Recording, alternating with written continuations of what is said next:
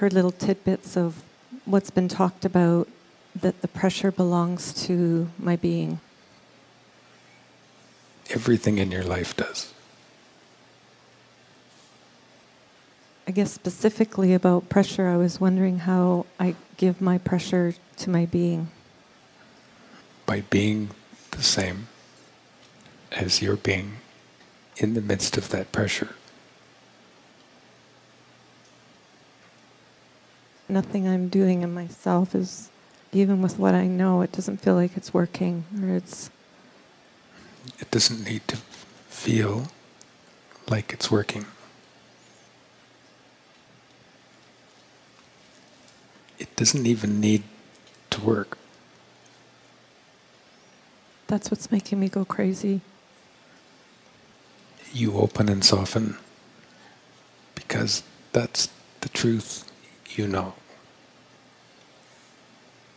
That's the beingness that you most know is worth being.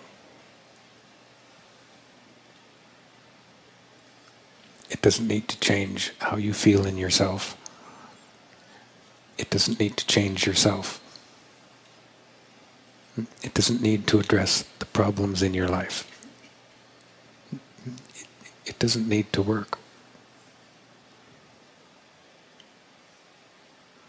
You would be it simply because openness and softness is what you really are.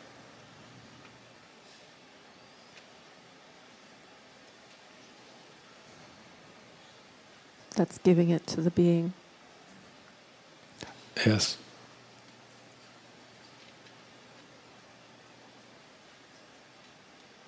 It feels new in a way that it's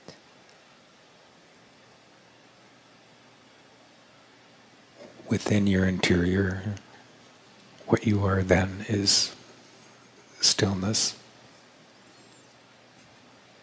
in a storm.